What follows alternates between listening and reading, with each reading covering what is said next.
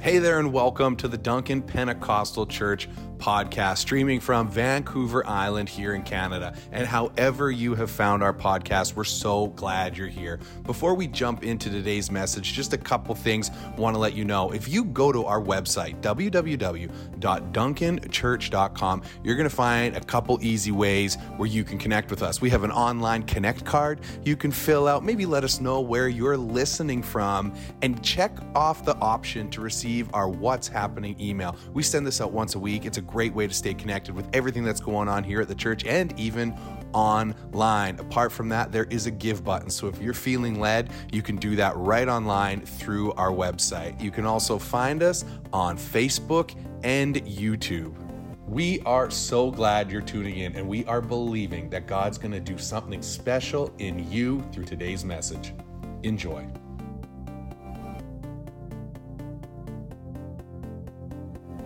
Well, how many of you um, this morning uh, know what a doppelganger is? You ever heard of a doppelganger?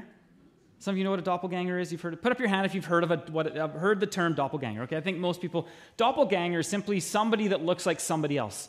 It's most frequently, I think, used in the sense of like with somebody famous, like they're the, you know, their doppelganger is so and so. They look like somebody famous. So I actually have for us this morning some pictures of doppelgangers, and I, and I want you to guess who the actual person is, the real person. So our first picture here, Joby, you could uh, you could put up. This is Bryan Cranston. He was actually remember Malcolm in the Middle. That was a TV show was on a number of years ago. He was one. I think he was the dad in that show. Which one is the real Bryan Cranston? Who, who thinks the right? Put up your hand if you think it's the one on the right. Put up your hand if you think it's the one on the left. Okay, it is actually, in fact, the one on the right. So isn't that crazy? So that would what we be, would say a doppelganger. Looks just like him, does he not? Um, the next one, you guys know who this guy is? Simon Cowell. Which one is Simon Cowell? How many of you think it's the one on the top? Put up your hand. How many of you think it's the one on the bottom? Put up your hand. You're all wrong. Neither one of them are Simon Cowell. In fact, when I was looking up doppelgangers, lookalikes for Simon Cowell, there are so many to choose from that guy it says America's Got Talent because he was actually on the show because he looks just like Simon Cowell and did something. And, and there are like just, there's tons of people that look like Simon Cowell. It's really weird. Um, I don't know if, anyway, yeah, just strange. One last, one last, uh, okay, which one, who's this? Tom Cruise. And which one is actually Tom Cruise? So anyone think the left? Anybody? Yeah, I think that's pretty pretty close though, is it not? The one on the left does look a lot like Tom Cruise. And uh, well, I just wonder how many who who are you a doppelganger with? Any of you? Anyone know like oh this is oh, I'm a doppelganger with so and so. Any of you have doppelganger with anyone famous? I, I get mistaken all the time for The Rock, Dwayne Johnson.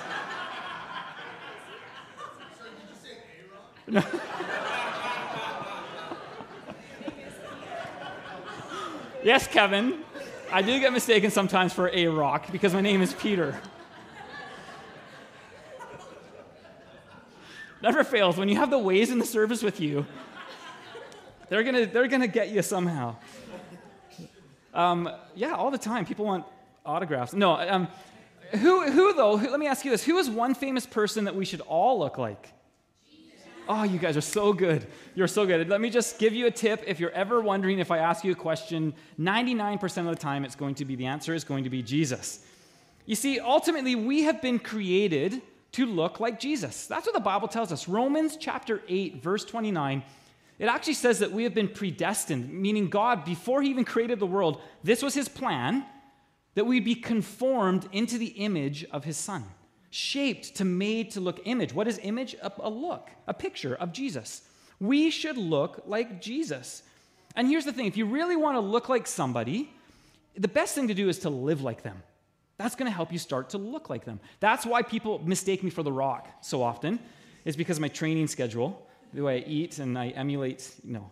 Um, but if you're going to look like Jesus, you should live like Jesus. And this morning in our study of the Gospel of Mark, we're going to see some pictures or some images, some characteristics really of, of who Jesus is that we need to learn to live if we want to look like him.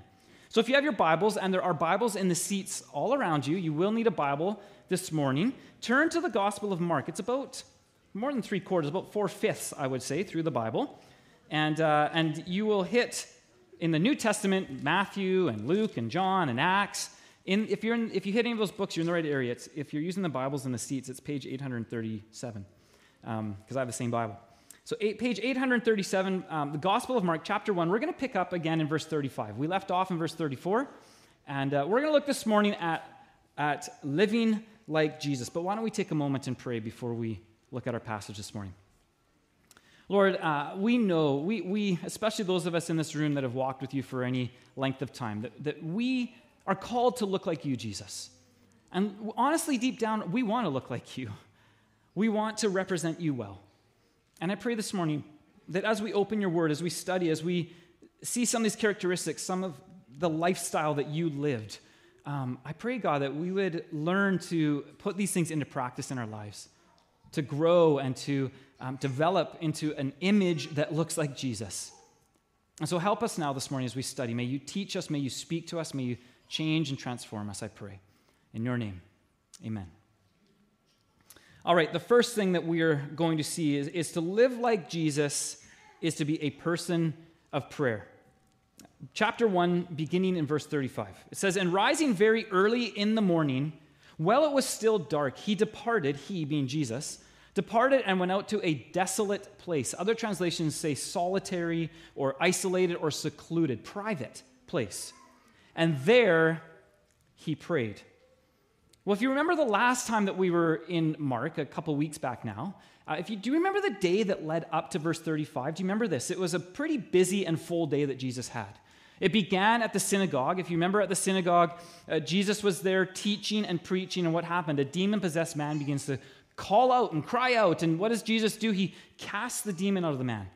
After that, the synagogue, that same day, they left the synagogue and they went to Simon Peter's house, where Simon's mother in law, Peter's mother in law, had what? What did she have? A fever. And Jesus heals her of this fever. And the day still is not done at that point, because if you remember, we were told that after sunset, once the sun went dark, once it got, once it got dark, the sun went down. What does that mean? For a Jew, it means it's a new day. So the Sabbath was over. That meant that people could start to bring other people with needs to Jesus. This is all in the same day. He hasn't gone to bed yet. And it, we're told that, that they brought many that were sick and that were demon possessed. And Jesus began to heal all these people, cast out all these demons. I can only imagine that he's probably totally exhausted and drained. Would you not think that after a day like that, from morning till who knows what time of the night, he was healing and casting out demons. In fact, the Bible even tells us, we'll see in the Gospel of Mark at other times when Jesus healed people, it says that there was actually a flow of power that left him. And so the idea being that there, there's a, a draining that is going on as he is giving out. Now, how many of us would, would blame Jesus if he slept in? None of us would blame Jesus for sleeping in the next day, would we? But the next day, what does he do? He, he, he, what? He doesn't sleep in, he Gets up early, it says, before, before it was even light, well, it was still dark. He gets up early and he seeks God in prayer. You know, often prayer tends to be, it's kind of the last thing that we feel that we have time to do. How many have ever thought, or maybe even said, I'm just too busy to pray?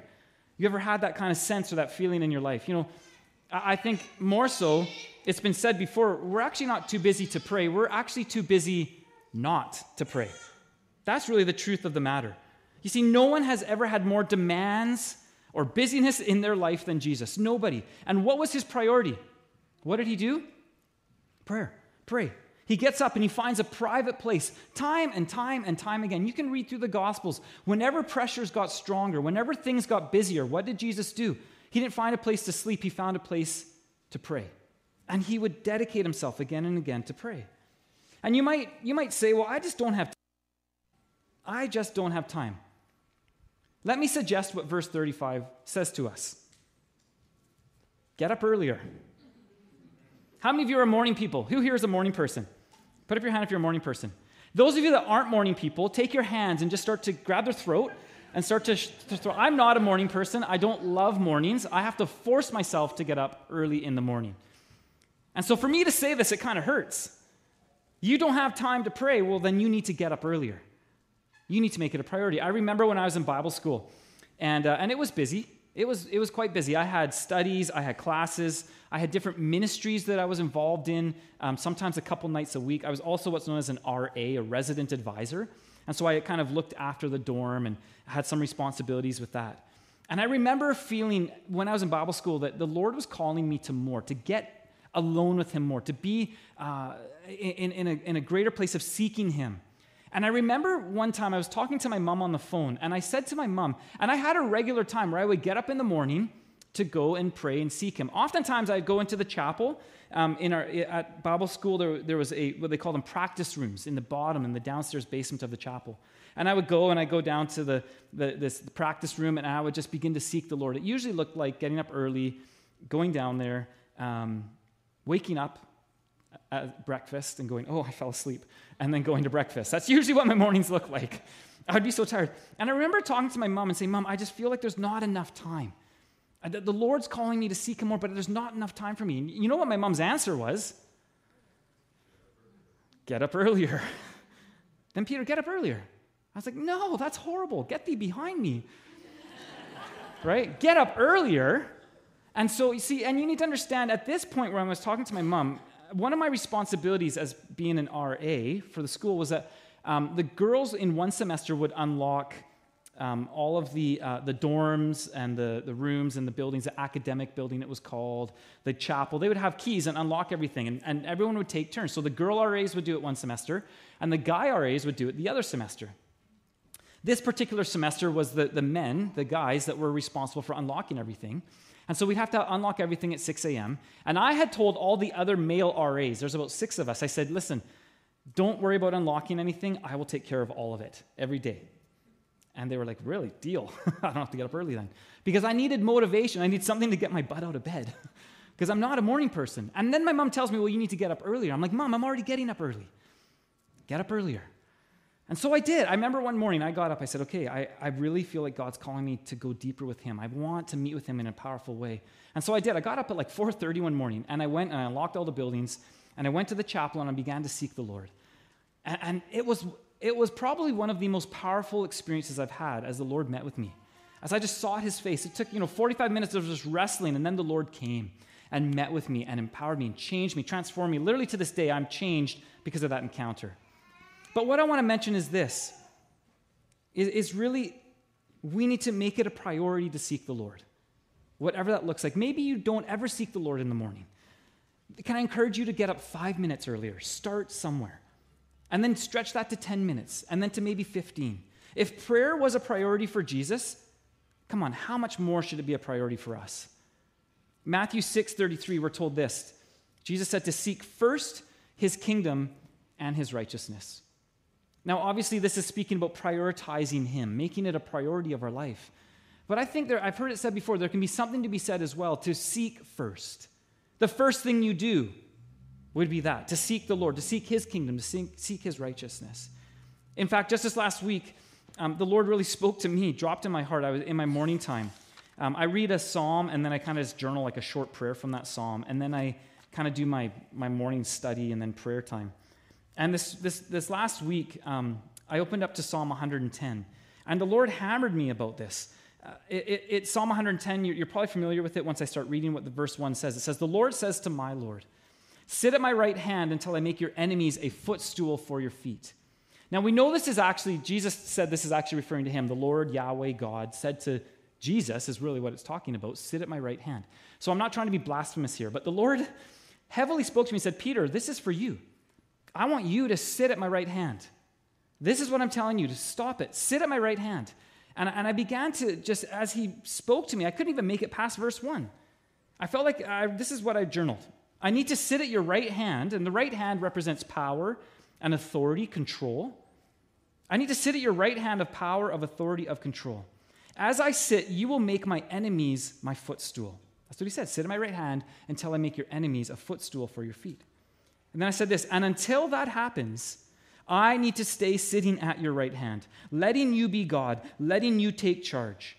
I give all my problems, my issues, my enemies into your hand. And I just felt like it was just, you know, this was before I'd even started preparing for the message, but the Lord is just saying, You need to learn, Peter, to sit with me. That's where all the problem solving will go on. That's where the enemies that you may be facing in your life will get put underneath your feet as you sit with me, spend time with me. You see, the busier that Jesus got, the more important it was for him to spend time with the Father. Really, it was to, to fill up, you could say, his spiritual tanks. How many of you ever feel a little bit run down or empty sometimes? Right? We all do from time to time. It's because we don't fill up. If you have a car and it keeps running out of gas and you can't figure out why, and, and then someone points out, well, you don't ever go to the gas station, right? What do you think is going to happen? You're going to run out, you're going to run low on fuel. And in the same way, we need to be people of prayer. We need to be refueling and spending time sitting at the right hand of God. You see, when we prioritize prayer, we will live like Jesus also with proper priorities. Verse 36 goes on to say this And Simon and those who were with him searched for him. Literally in the Greek, they actually, it's, it's essentially saying they hunted him down. They hunted Jesus down. And they found him and said to him, Everyone is looking for you. Have you ever felt that way? Any of you ever felt that way? Uh, probably moms. If you're a, if you're a mother, it's, it's kind of like everybody, like the kids, and then the, the husband's like, I'm sick. Help me. You know, right? Like, like every, like, but do you like everyone needs you. Everyone needs your attention. Do you know what I'm talking about? Jesus gets it. And you know what? This is why we must spend regular time with the Lord. This is why. Because there's always going to be someone, something, somewhere that is urgent for you. Always. I, I, mean, think about even here. This is a very valid thing that the disciples are coming to find Jesus for. Was it a bad thing? Jesus, everyone's looking for you. Why? Because they just experienced the night before this incredible time of healing and demons being cast out, incredible ministry, what perhaps we would call the edge of revival. Can, I can imagine what they find Jesus. What are you doing? What do you what do you think you're doing? Everyone's looking for you. Come on, like like the polls are up. Momentum's on our side. Right? It's like like like we're on the edge of revival. But do you think that God might have had an idea or a plan for what he had in mind for Jesus to do? Do you think that? Do you think God had something, a plan for the, the Father had a plan for what the Son should be doing? Yes, of course he did. Let me ask you this Do you think God has a plan for you with what you should be doing? Some of you don't know. Well, He does. He does. He would like to lead you and guide you each and every day. You see, look at, look at what Jesus' response is. After being with the Father, he gets this incredible demand all of a sudden. Everyone's looking for you. We need you. You can't be doing this. And what is the response of Jesus? Look at verse 38. And he said to them, Let us go on to the next towns. This word towns in the Greek, I didn't realize this until studying it, but it means it's, city, it's, it's towns without walls. Really small towns is what it's talking about, small little towns. He says, Let us go on to the next towns, that I may preach there also. For that is why I came out. And he went throughout Gal- all Galilee, preaching in their synagogues and casting out demons. Can you imagine? It's basically the idea, the picture here is he's, he's at this time, he's probably in like a city like you could say Victoria He's in Victoria and he's ministering, and there's, there's all these incredible things. A healing crusade is happening. And you know what he says? It's, he's like, they come, they're like, oh man, this is incredible what's happening here. We just, we're, we're, we, we filled up Save On Foods Memorial Arena. It's packed out of the house. We, come on, what are you doing? There's more people. And you know what he says? He goes, mm, I was just with the Father, and we're supposed to, he told me why I'm here, and we need to keep going. I need to preach now. I got to go to Crofton. No, hey, listen, those of you that live in Crofton, nothing against you. Kevin and Mel way. But oh, uh, my parents aren't here. They're in the second service, so I listen. We have actually some incredible people that live in Crofton. I, I lived in Crofton. It's a great place. Uh, I love it. I'm just saying, this is kind of what's happening. He's leaving this incredible time of ministry to go to little hick towns, essentially. Not that Crofton's a hick town. I don't want to. I'm sorry. I'm We're going to get a battle between Crofton. Or, anyway, but here's the thing my point being is that because he spent time with the Father, he knew what his priorities were, regardless how, how good and tempting it looked to stay where he was, to be doing what he's doing. In fact, he tells us here, he actually says it in verse 30. He says, This is why I came. This is why I came. Do you know why you are here? Do you know why you are in Duncan? Do you know why God has put you in the place that He's put you? Let me just say that if you don't know what God's priority is for your life, the world and those around you definitely have a priority for you. And they will gladly pull you in whatever direction it is that they want you to go. And it often isn't the direction that the Father would have for our life. You know, often in my morning time, this is one of the reasons as I sit at the right hand of God, as I practice every morning now, trying to just connect with the Lord, I have a, a notepad beside me. Because often as I sit there, all these things rush into my mind as I'm trying to meet with Jesus. Got to do this, got to do that, got to. And you know what I do? I just write on the notepad whatever's coming to my mind. I, that can be taken care of later. This is time to meet with God. And I just write down, okay, those are done, and I get them out because, because there's all kinds of distractions, good things even, good things. And I just begin to just kind of let them out of my head because this is time where I need to meet with you, God. And I just sit and I just take time to meet with the Father, to meet with Jesus. And what was, you know, I just want to go even deeper here now. What was the priority of Jesus? Why did he come? And what did verse 38 and 39 tell us? Why did he come? What does it say?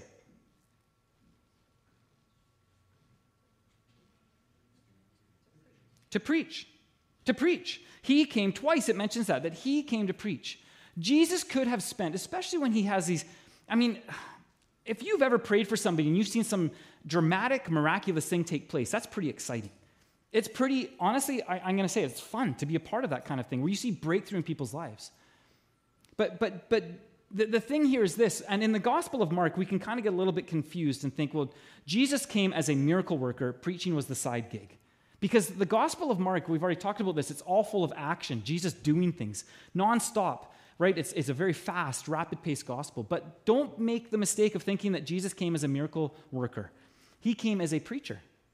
That was his primary calling and priority, was to preach. The, the healings and the miracles were actually the side gig, you could say. And, and you know what? When he took time to be with the Father, he knew his plan. It wasn't man's plan for him. Man's plan was to drag him away to go heal some more people, to go meet some more needs. And he said, You know, I need to preach. His primary ministry was not to heal the sick, but to preach the gospel, to preach the good news, like he says here. The gospel, Second Corinthians, I have a passage of scripture here for you this morning, chapter 5, verse 19, really kind of sums up the gospel. If you're wondering what it is ever that you, if you want to preach the gospel, it's kind of this. It says that for God was in Christ, reconciling the world to himself, no longer counting people's sins against them. That, that's kind of the gospel in a nutshell. We all have made mistakes. We all are sinners. We all have faults in our lives, and we all are filled with guilt, perhaps, because of that. But the good news is this that in Jesus, that can be paid for, and that you can have a right relationship again with God. That is essentially the gospel. But notice what that verse goes on to say. And he gave who? Oh, come on. You guys can't talk to see the 11 o'clock service? They would be talking. What's that, Kevin? I don't know if I want. I don't know if I want. I give him. he gave who? Us. Come on, say it louder. Us. us. He gave us. He gave us this wonderful message of reconciliation. You see, God has a very specific plan for each and every one of us, of course. Specific, I'd say, detailed about your family, about your work, about all those kinds of things. But all of us, I believe, have the same priority like Jesus had, and that is, you know what? To preach the good news. We're all called to preach the good news that in Christ that all humanity can be reconciled, that means made right with God, can have a relationship again with God. And you might be like, "Well, that's really scary because I'm not a preacher. I don't do that thing, Peter, that you do, you know, on Sundays where you stand up and you preach." Let me just say this isn't actually what preaching necessarily is. Preaching is just telling other people, proclaiming the good news of Jesus. That you know what?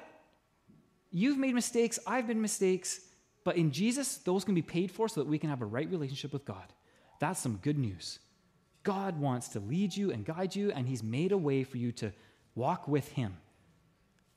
That's it. That's if you can talk, you can preach. And I heard all of you say us, so we can all talk, right? We can do this. You can preach. You just got to tell others what Jesus has done, how He's changed you. But before we move on to the next point, I want to ask you this Think about this this morning. How do your priorities, your priorities right now in life, how do they line up with God's priorities for your life?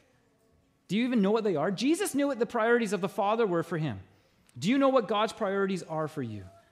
If you don't, I would encourage you get alone with God and ask him, Lord, what do you have for me? What do you have even for me this day? I try to practice that just even this morning. I was praying, God, show me even this day what you would have for me. Lead me and guide me. Well, the third thing we see is to live like Jesus means we will live with pity for others.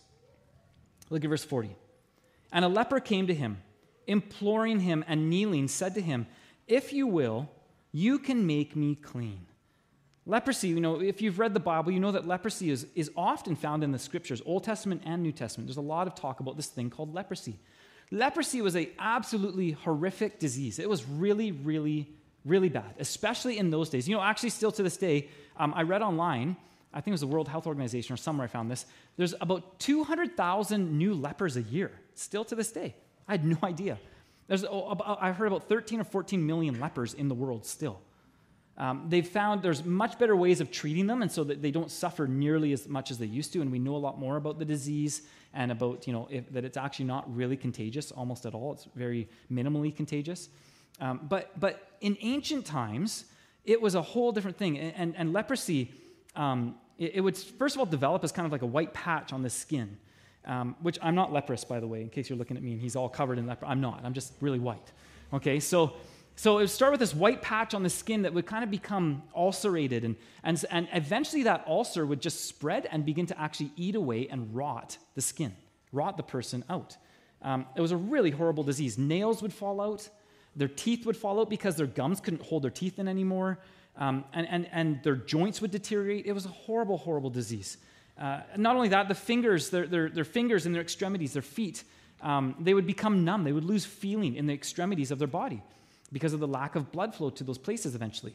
In which point, you know, you, you, could cut yourself and not even realize it. You could bang your hand on something or stub your toe or your foot, uh, badly damage it, and not know that it was even hurt. You wouldn't be able to feel it. And so your body would eventually just start to rot away. The worst part, it, would, it, would, it, was, it was horrible, even to the point where rats sometimes would nibble, not a word of a lie, they would nibble on the, the rotting parts of flesh that people had while they slept, or not even while they slept. They just wouldn't notice. In fact, um, medical missionaries in the last hundred years that would actually go and treat lepers today, do you know what one of their post operative, um, uh, and it's not, they would operate in sur- surgery, but they would send them home with something. You know what they send them home with? A cat. A cat to keep away the rats. Isn't that crazy? So it was an absolutely horrible, horrible disease. Eventually, in its most advanced stages, even like, you know, the eyes would begin to rot out, um, their palate, so you couldn't eat. Really devastating uh, until you basically died. It was horrible. But you know what? Perhaps maybe worse than the physical suffering that people had to face was the emotional suffering that a leper had to face. You would think people might have some compassion or pity on a leper because of what they were walking through, but, but they, they would be quarantined from others. In fact, they were required, as they went through the streets and the markets, they were required to call out, unclean, unclean, so that people could get out of their way to stay away from them. They would be ostracized from community, even the community of God. I actually read that rabbis were known to um, say things like there was a rabbi that actually said, If I know a leper's been to a market, I'm not going to go to that market again. Like they were ostracized, pushed away. There was even a rabbi that said that they would throw rocks at lepers to keep them away from other people, thought they were doing a good thing. Like they were just, they, they, it was horrible how they were treated. So emotionally, they suffered just greatly. And this leper knows that Jesus can cure him. But he says here, will you? Will he? Will Jesus cure? That's the question. He goes on, verse 41 moved with pity, he, Jesus, stretched out his hand and touched him and said to him, I will be clean. It's interesting, the word touch here is literally, literally gripped. That's what it actually says. Jesus actually gripped the leper. Some think that he might have actually hugged or embraced this leper before he even said, Be clean. He could have spoken a word, but instead he goes and he touches the man. Can you imagine the healing that that would already just begin to bring to this, this man that hadn't probably felt a human touch in years, for however long? In fact, other gospels that, that talk about the same scene, I think it's Luke's gospel, mentions that he was in like advanced stages. It was, he was full of leprosy, is what he uses the word. So he was very, he's probably nearing the end of his life, perhaps even. Others would look at this leper and be filled with disgust. But what does Jesus see? Jesus looks at this man. He's filled with love, with pity and compassion for him. He could have healed him first. Think of that. He could have spoken a word, could he not? And healed him and then touched the man. But he doesn't do that because pity says otherwise. The only problem now is that according to the law of Moses, here's the problem you touch a leper, you're now unclean too. You've just broken the law, essentially, is what's happened. You, you can imagine these these disciples are probably horrified. Jesus, what are you doing? You've just made yourself unclean.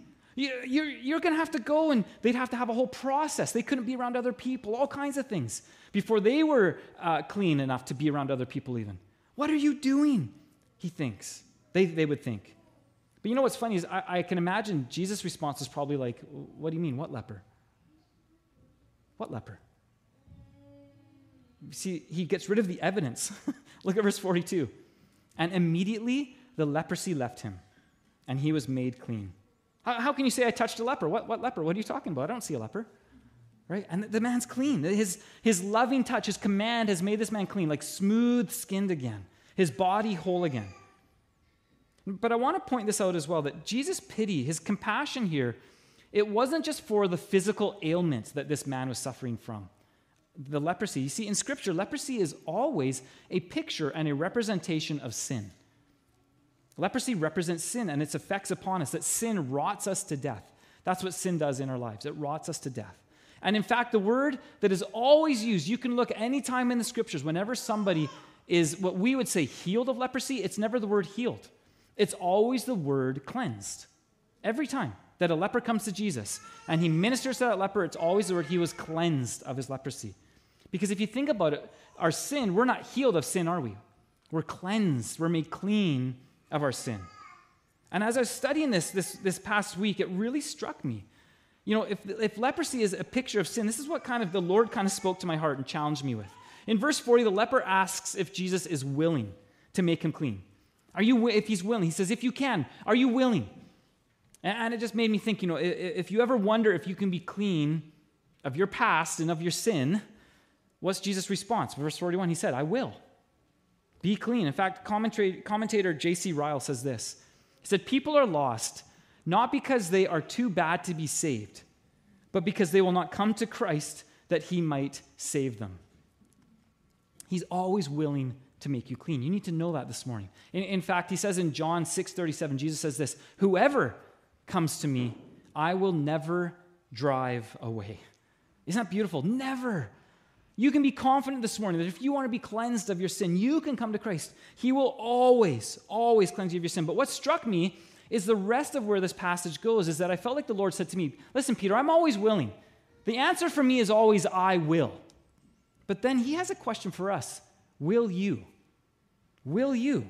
Look at uh, as we go on in verse 43. It says, And Jesus sternly charged him and sent him away at once and said to him, See that you say nothing to anyone, but go, show yourself to the priest, and offer for your cleansing what Moses commanded, for a proof, or other translations say a testimony to them.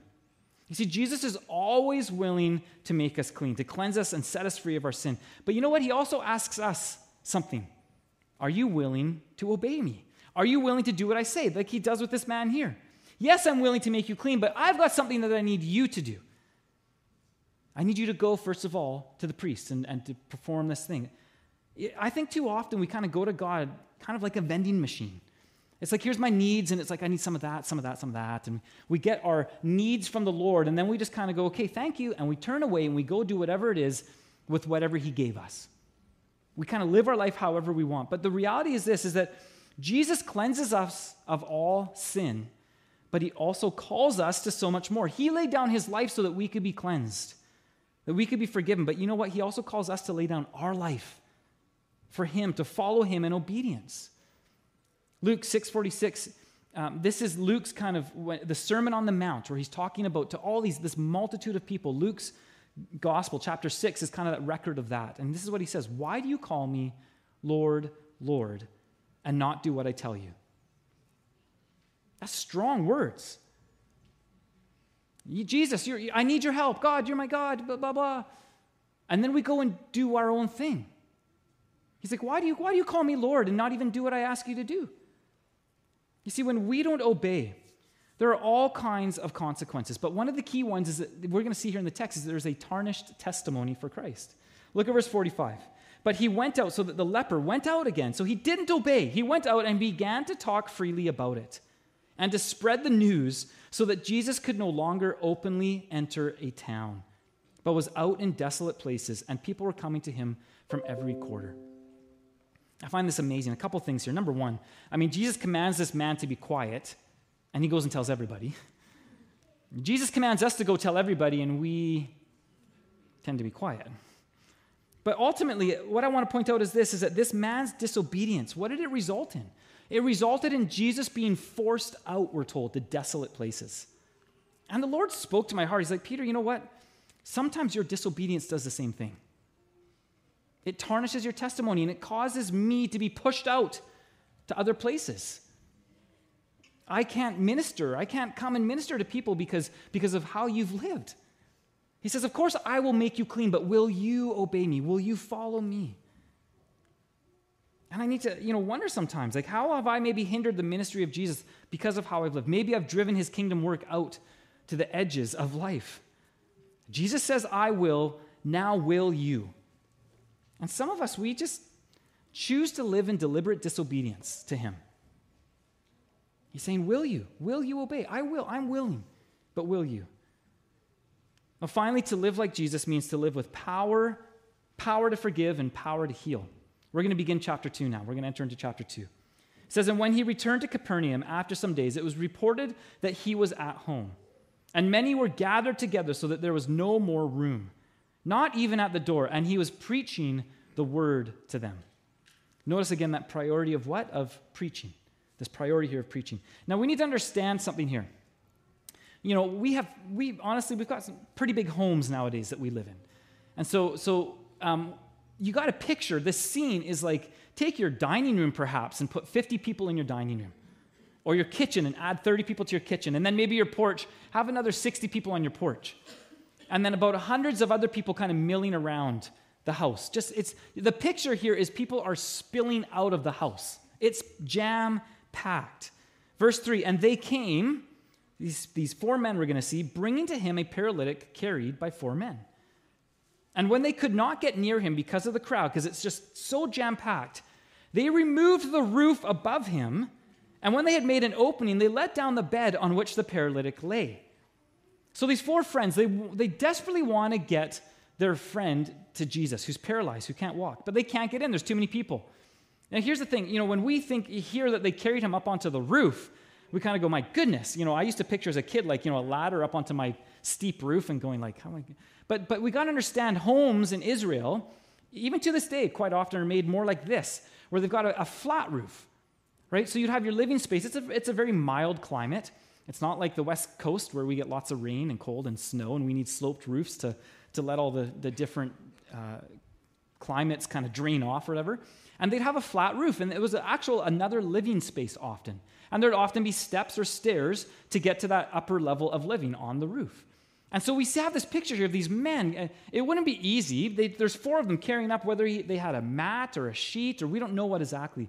Maybe there's like one guy's got a leg, one guy's got an arm, I don't know. And there's kind of hauling this guy up onto the roof of this home. But you can imagine, they're so desperate to get to Jesus, they begin to dig. The roof would be, you can see there, it's actually like a grass. Sometimes it would be like a tile on the roof, but very commonly it would just be basically wood beams that ran through. You can kind of see those little wood pieces sticking out on the side of the house. Those would run right through, and then there would be other pieces that would run the other way so that you could put like dirt and, and they would actually grow like a grass essentially on the roof. And so they begin to dig through the roof, whether it's tile or whether it's like a dirt. And I can only imagine, I mean, they, they're, there's, you're inside. Can you picture that? And, and the ceiling, all of a sudden, you see like, you hear weird noises, and then all of a sudden you see like dirt falling. What's going on? You know, and then you see a little bit of light break through. You're like, What's happening to the roof or the ceiling in your case because you're inside? I mean, the homeowner's probably like, What is happening to my roof, right? Strata Council ain't going to want to pay for this one, you know, as they're digging through. And next thing you know, it, the light appears, and then there's a big hole. And next thing you know, there, there's rope. There's a guy with ropes getting lowered down. I mean, it'd be crazy, totally crazy. But they are so desperate to get to Jesus, and it's worth it what they're doing because he sees their faith. Look at verse 5. And when Jesus saw their faith, he said to the paralytic, Sons, your son, your sins are forgiven. This is interesting. Jesus, we're told, saw their faith. How do you see someone's faith? You ever thought about that? Do we? Did anybody have a faith meter? It's like this big button on your forehead, and it kind of is like, you know, it's like, oh, they got lots of faith. You know, it's like cranking out, and other people like, he's got no faith. His faith is down. You're like, we don't have a faith meter to show how much faith that we have. Faith is, Jesus saw their faith because faith is evidenced by works. That, that's, it's, it's evidenced by works. And their faith literally went to work, did it not? Digging through a roof and lowering a man down through. You see, faith takes action. And when we see the action, we can see the level of somebody's faith. I remember hearing the story of a couple farmers that desperately needed rain. And they were praying, God, send rain, send rain, send rain. And one of those farmers went out and planted seed in his field. There was no sign of rain. The other farmer was like, What are you doing? I'm praying for rain. Which one had faith? The one that took action, right? You could see his faith. He did something with his faith. And these guys, they do something with their faith. They dig a hole in the roof and they lower the guy down. They wouldn't do that if they didn't believe that he'd be healed. It'd be a lot harder bringing the guy back out with the ropes, would it not? Right? They're counting on their friend walking out of there. And Jesus saw their faith. He saw their faith at work. Something for us to think about. Can Jesus see your faith? what does he see of your faith? Can he see it in action? You know, what's kind of funny if you think about it, they probably at first, I bet you they're kind of thinking, our faith isn't working. We were mistaken. Because what does Jesus do? What did he say? They lower their paralytic f- friend through the ceiling, and Jesus says, Your sins are forgiven. But, but no, Jesus, he doesn't get it.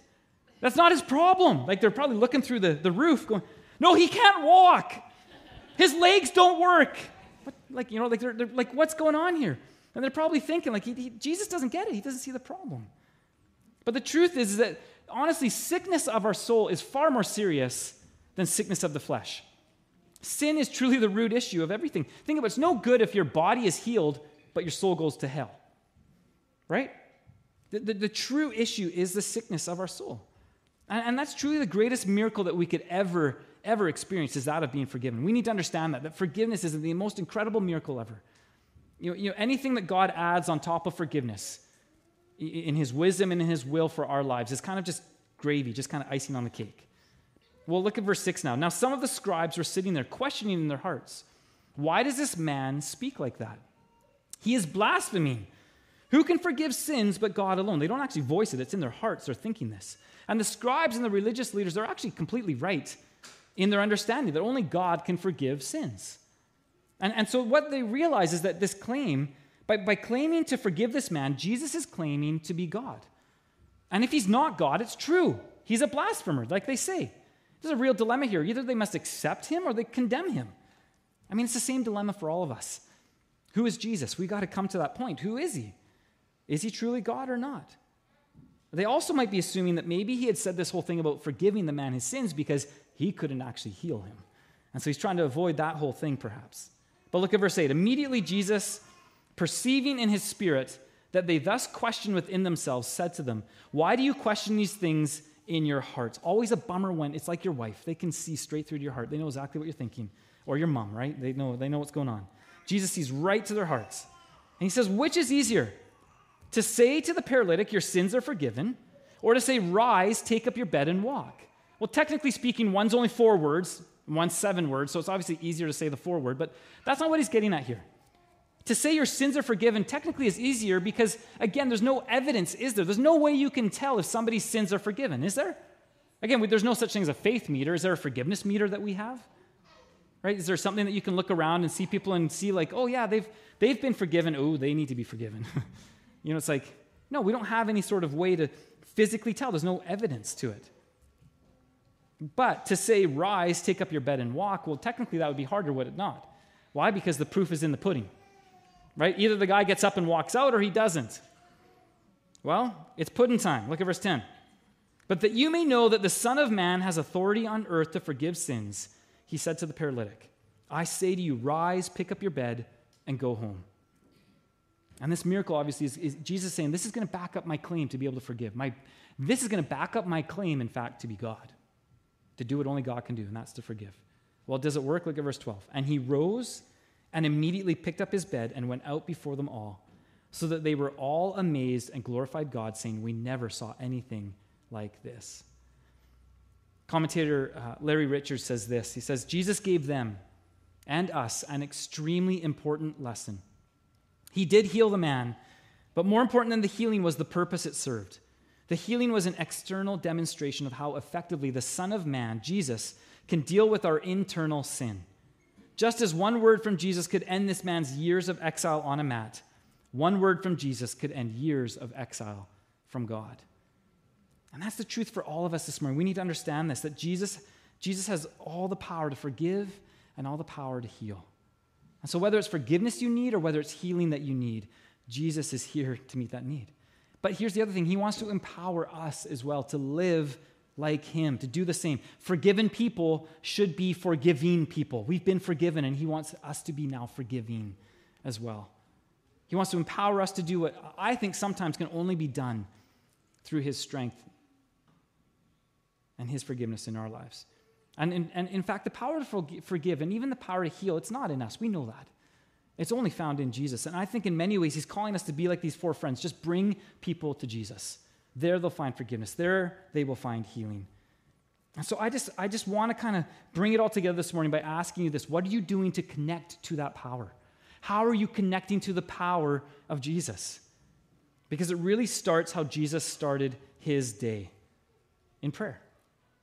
In prayer. Connecting to the power source.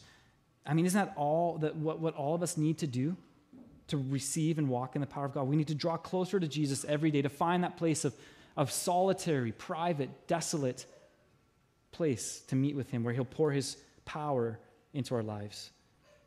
And this morning, as we close, I want to ask you this morning who do you look like?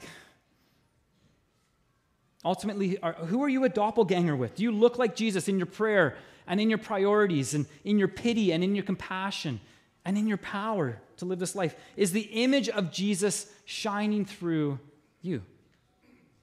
Listen, I think all of us probably this morning need to reconnect with Jesus today. Maybe you're here this morning, though, and maybe you're just saying, you know, I just need some clarity. I just need some direction. I just, I just need cleansing of my sin. Maybe you're here and you need a physical healing. Maybe you, maybe you need to receive the power to forgive this morning. Then, then reconnect with Jesus or connect for the first time to Jesus. Maybe you're here and you're like, I could never look like him. I could never live like this. Yes, you can. Through his grace, you can do it.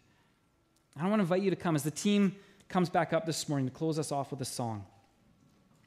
I want to invite us as we close in prayer um, to take some time, some time to, to use this morning as your solitary place, to use this morning, maybe the frontier, as your, your place of privacy with the Lord, to meet with Him, to connect with Him. And I want to invite you this morning to come. We're going to take time to, to pray, to seek the Lord. We're going to take, it's only going to be like five more minutes. It's the most minimal amount of time, but it's the amount of time that you can say, Lord, I recommit myself to you.